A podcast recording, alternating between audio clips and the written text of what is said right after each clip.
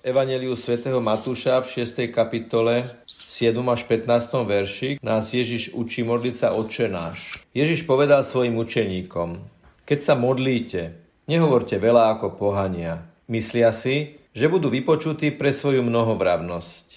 Nenapodobňujte ich, veď váš Otec vie, čo potrebujete prv, ako by ste ho prosili. Vy sa budete modliť takto. Oče náš, ktorý si na nebesiach, posved sa Tvoje meno príď Tvoje kráľovstvo. Buď Tvoja vôľa, ako v nebi, tak i na zemi. Chlieb náš každodenný daj nám dnes. A odpúsť nám naše viny, ako i my odpúšťame svojim vinníkom. A neuveď nás do pokušenia, ale zbav nás zlého. Lebo ak vy odpustíte ľuďom ich poklesky, aj váš nebeský Otec vám odpustí. Ale ak vy neodpustíte ľuďom, ani váš Otec neodpustí vaše hriechy. Dovolil by som si navrhnúť úvahu, ako nás učí modliť sa svätý Jozef. Prežívame rok svätého Jozefa a predstavme si, že by sme sa ho opýtali, svätý Jozef, tak tvoj e, syn Ježiš Kristus, ktorého si bol pestúnom, z Božieho poverenia, z Božieho povolania, nás naučil modliť sa oče. Čo ty o tom hovoríš, ktorý si ho prijal, ktorý si ho vychovával, ktorý si ho zachraňoval, ktorý si bol pri jeho narodení, ktorý si iste počul jeho, jeho učenie. Svetý Jozef ako muž činu, ktorý menej hovorí a viac koná, je skvelým učiteľom modlitby oče náša, viac svojim životom, viac tým, čo konal, ako tým, čo povedal. Lebo veľa citátov od svätého Jozefa v písme nemáme prakticky žiadny. Takže už len to oslovenie Otče náš. Pre svätého Jozefa a v jeho životnom príbehu majú tieto slova celkom osobitné zafarbenie, pretože Otec nebeský pozval svätého Jozefa, aby prijal Máriu, lebo dieťa, ktoré počala, je Božím dieťaťom a bude sa volať synom Najvyššieho. Takto sa to dozvedela Pana Mária. Čiže Jozefovo odcovstvo je veľmi špecifickým prípadom účasti na Božom odcovstve, pretože právne v situácii, keď sa to stalo, bol skutočne svätý Jozef otcom a pestunom de facto Ježiša Krista. Neboj sa prijať Máriu za svoju manželku, lebo dieťa, ktoré sa v nej počalo, je z Ducha Svetého. Jozef nie je biologickým otcom Ježiša Krista a vo všetkých ostatných významoch je naplno on poverený byť otcom, teda aj vzorom, aj tým, ktorý vychováva svojho syna, malého Ježiša. Je to veľmi oslovujúce a inšpiratívne, pretože čo nám hovorí Jozef? Každé rodičovstvo, každé materstvo má osobitnú účasť na Božom otcovstve a Božom materstve, pretože Boh je aj otec, aj matka. Boh nemá pohlavie samozrejme, len človek si ho vyobrazuje ako staršieho muža, ale Boh nie je ani muž ani žena, Boh je duch, Boh je nad všetkým a preto vo všetkom. Jozef vám hovorí, príjmite sa navzájom v tej veľkej úcte, že deti, ktoré ste spolu počali, dostali v momente počatia od nebeského Otca, od Stvoriteľa, nesmrteľnú dušu. A vy na tom spolupracujete. Preto je veľmi dôležité aj to oslovenie. Oče náš, ktorý si na nebesiach. Svetý Jozef mal, znovu to zopakujem, celkom jedinečnú skúsenosť s presahom na nebeského Otca, keď sa on stáva pestunom toho, ktorý sa stal človekom. Boha, ktorý sa stal človekom.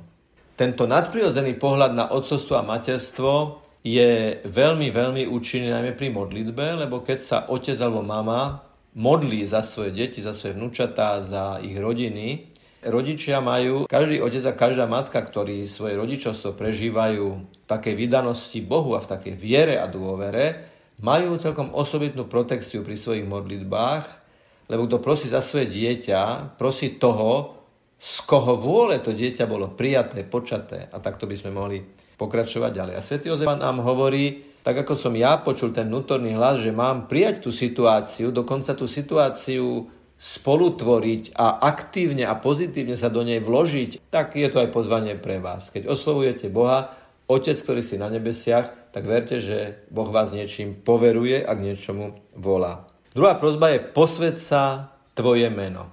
Možno, že toto je jedna z tých proziev očenáša, ktorá nám trošku uniká svojim obsahom. Čo znamená, že posved sa tvoje meno. No, nie je to nič iné ako žite takým spôsobom, aby cez váš život vo vašom okolí a vo vašom prostredí bol Boh uznaný ako najsvetejší, aby jeho meno bolo sveté aj cez to, aký vy ste, ako žijete, ako reagujete. No a nesporne svätý Jozef, ktorého nám pápež František teraz v tejto dobe dáva za vzor, za príklad, za námet na meditáciu, bol muž, cez ktorého sa Božie meno posvedcovalo osobitným spôsobom.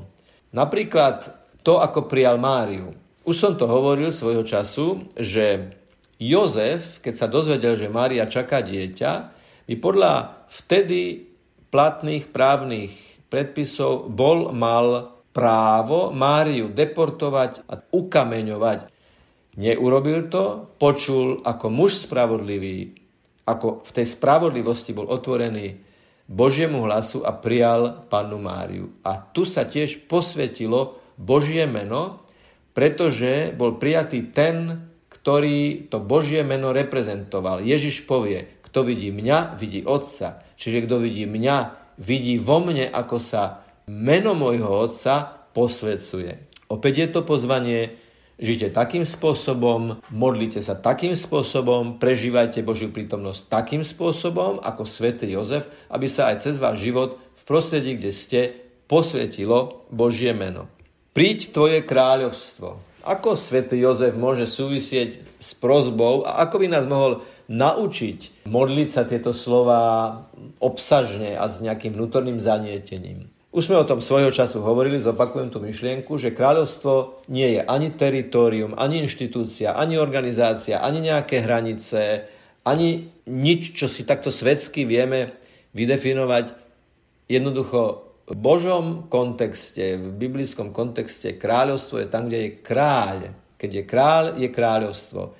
Keď my príjmeme kráľa a žijeme z kráľa, takže on kráľuje, panuje, je top autoritou nášho života, tam sa uskutočňuje kráľovstvo. Jozefová diskrétnosť, tichosť, Jozefová aktivita bez veľkých komentárov okolo týchto aktivít je o prijatí kráľa Ježiša Krista. Lebo Pana Mária nesporne povedala Jozefovi, čo počula pri zvestovaní. Bolo to ich spoločné tajomstvo.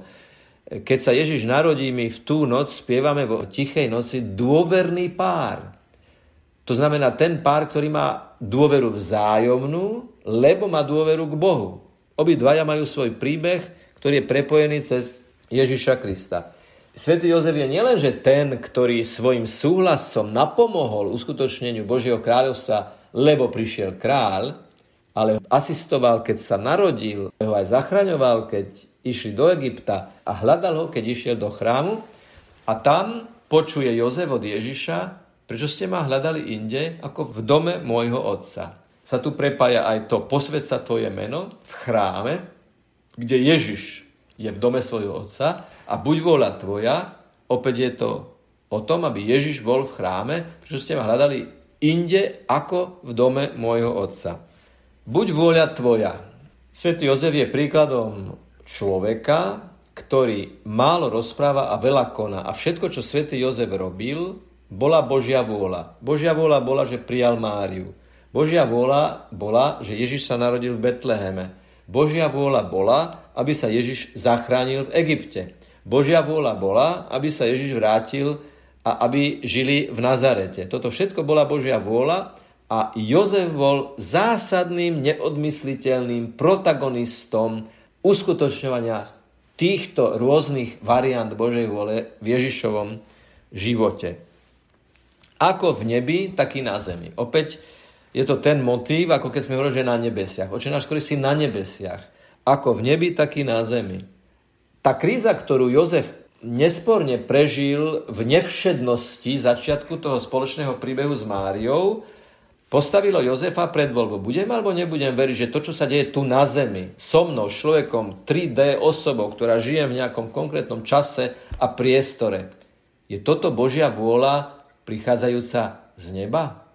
Je toto naozaj to, čo chce Boh?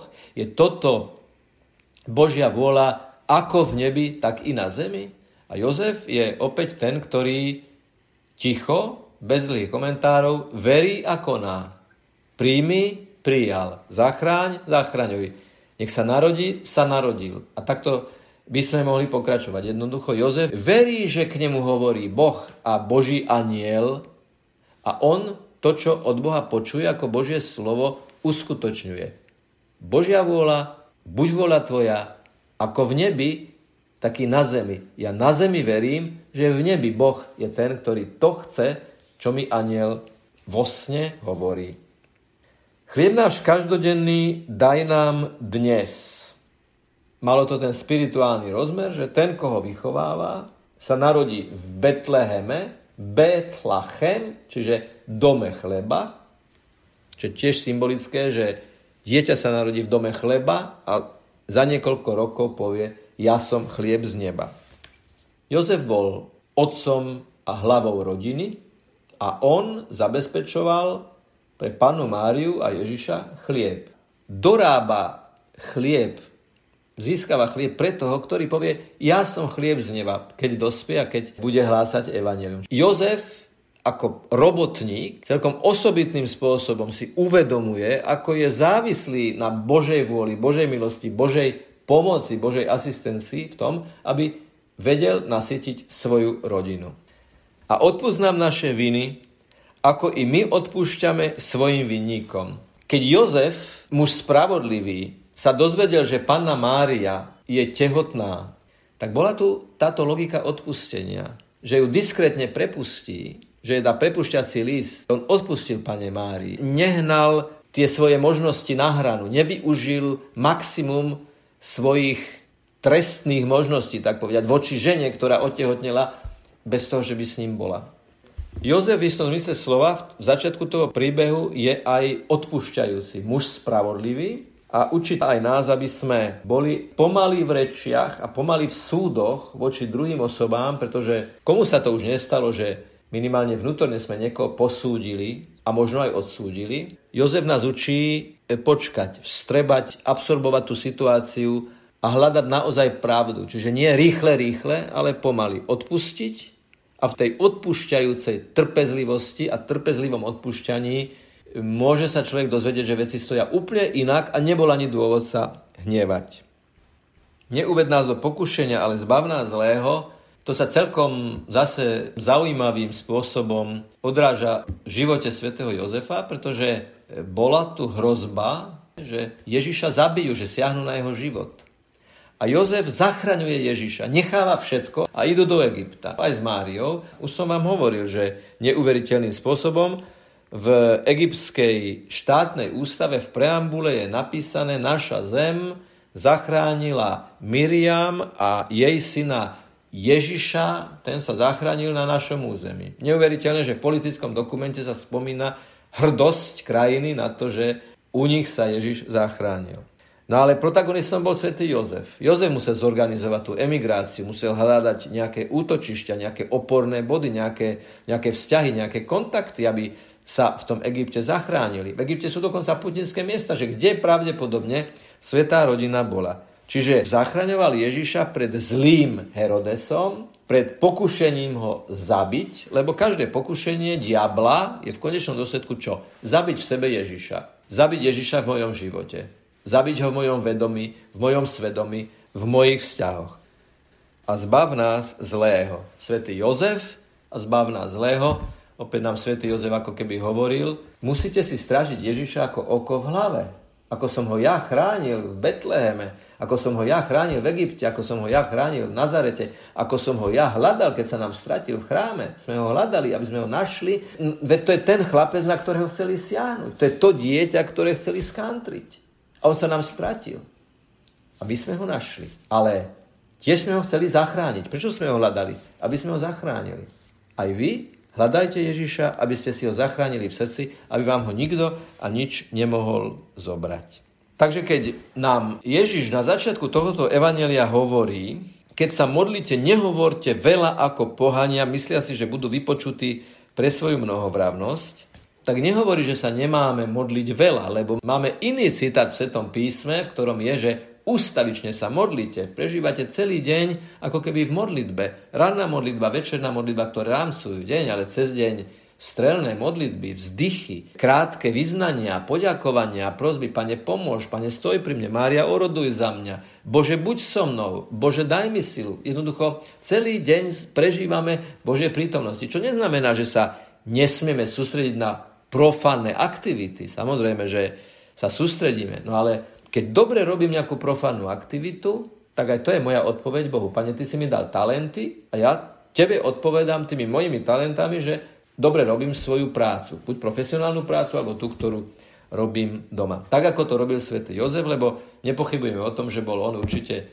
dobrý tesár a pán Boh je tak geniálny v tom, že jednému remeselníkovi, tesárovi, ktorý pracuje s drevom, ktorý vlastne dotvára Božie stvorenie, lebo však aj drevo je Boží dar a stolár je ten, ktorý ten polotovar toho Božieho daru, toho dreva pretvára na niečo zmysluplné pre ľudské použitie, tak nepochybujme o tom, že svätý Jozef bol skvelý, dobrý, poctivý robotník, remeselník, ktorý pomáhal v Nazarete svojim krajanom, aby im slúžil.